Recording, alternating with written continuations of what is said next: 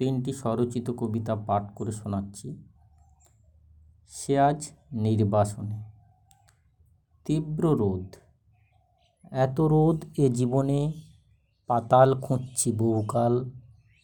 কলার মান্দাসে ভেসে তোমার কোলে মাথা। বেহুলা, তুমি কি সারথি চিরকাল? বুকের ভিতরে কাল সাপ। দুবাহু বাড়ালে বাঘ। জারুলের ছায়া নেই, আকন্দের টুপটাপ উড়ে গেছে প্রখর দহনে। যাকে আমি খুঁজে বেড়াই, সে আজ গিয়েছে নির্বাসনে।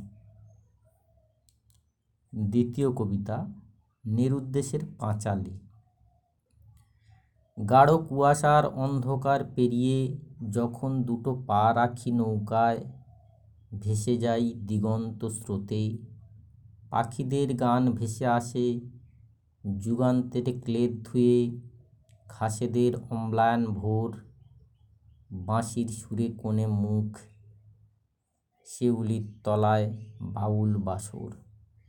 যে মেয়েটি বলেছিল, মনে রেখো, সে আজ নিরুদ্দেশে। লক্ষ্মীর পেঁচা উড়ে যায়, হাজার প্রদীপ কেঁদে কেঁদে ভাসে, জলোচ্ছ্বাসে। কার্তিকের শেষে। আমার শেষ কবিতা, কবে আসবে জোয়ার?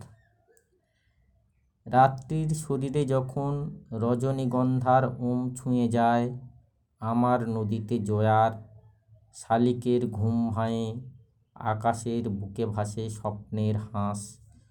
অতল জলের নিচে শামুকের দিন, তবু ভয় স্ফুরিত ঠোঁটের মাঝে লালসার ফনা, ভালোবাসার সোনার কাঠি স্কলিত বিছানায় হাত ধরে বলেছিলাম, এসো পিস খাই, এসো নরকে যাই। সেই থেকে সে স্বপ্নের হাঁস। আমি ক্ষুধার্থ পাখির মতো ডানায় তুলেছি ঝড়, কবে আসবে জোয়ার? ওম ছুঁয়ে যাবে রজনীগন্ধার।